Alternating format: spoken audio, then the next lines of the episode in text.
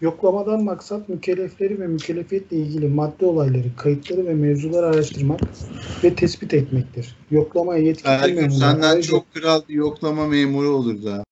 yetki memurlar aşağıdakilerini yapıyorlar işte. Günlük hasılatı tespit ediyor. Ödeme kaydedici cihaz kullanmak mecburiyeti olanlar.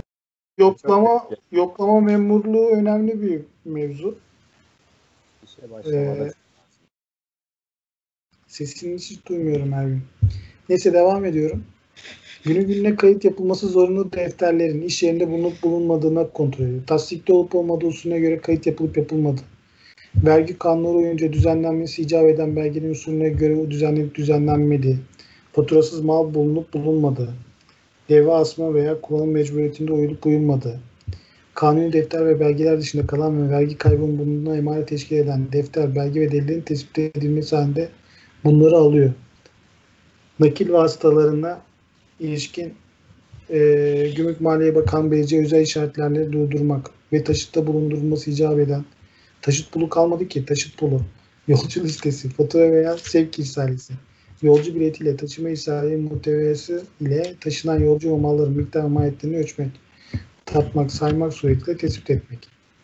Taşıma ihsalesi, sevk ihsalesi ve faturanın taşıtta bulunmaması halinde bu belgelerin ibrazına kadar nakit vasıtalarını trafikten alıkoymak, taşınan malın sahibi belli değilse tespite kadar malı bekletmek, muhafaza altına almak.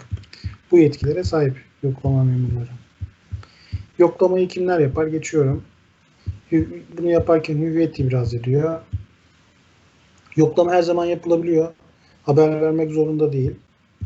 Yoklama fişi önemli. Yani soru gelebilir. Yoklamayı yaptı da ne olacak, ne bitecek? Şimdi yoklama neticesini yoklama fişine geçiriyor. İki üssel tanzim ediliyor bu. Bir tanesini yoklama yapılana veriliyor. İmza ettiriliyor tabii ki. Ona veriliyor. Bir tanesini kendisi alıyor.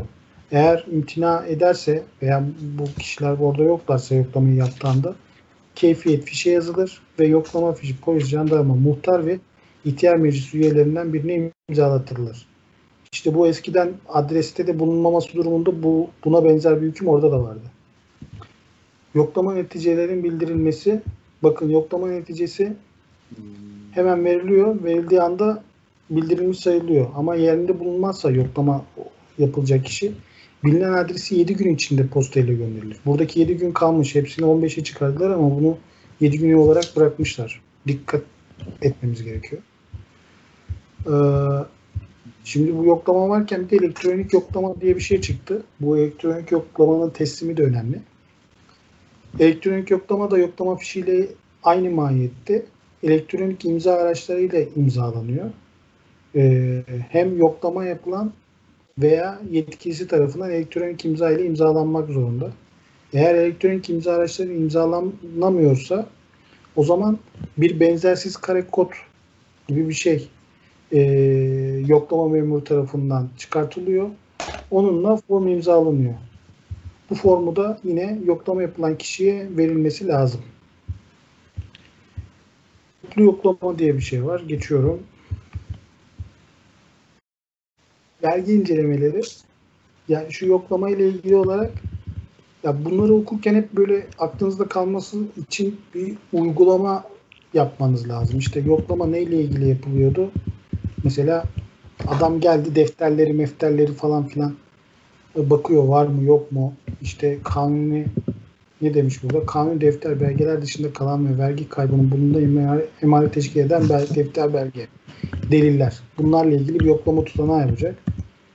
Şimdi yeni bir uygulama olduğu için sınavda çıkması daha şey elektronik yoklama yapacak ama adamın şey yok. Elektronik imza aracı yok. Ne yapacak o zaman?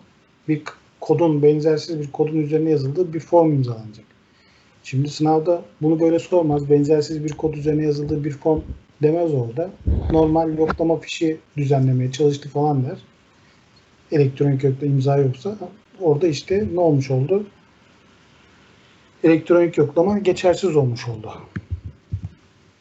Gibi.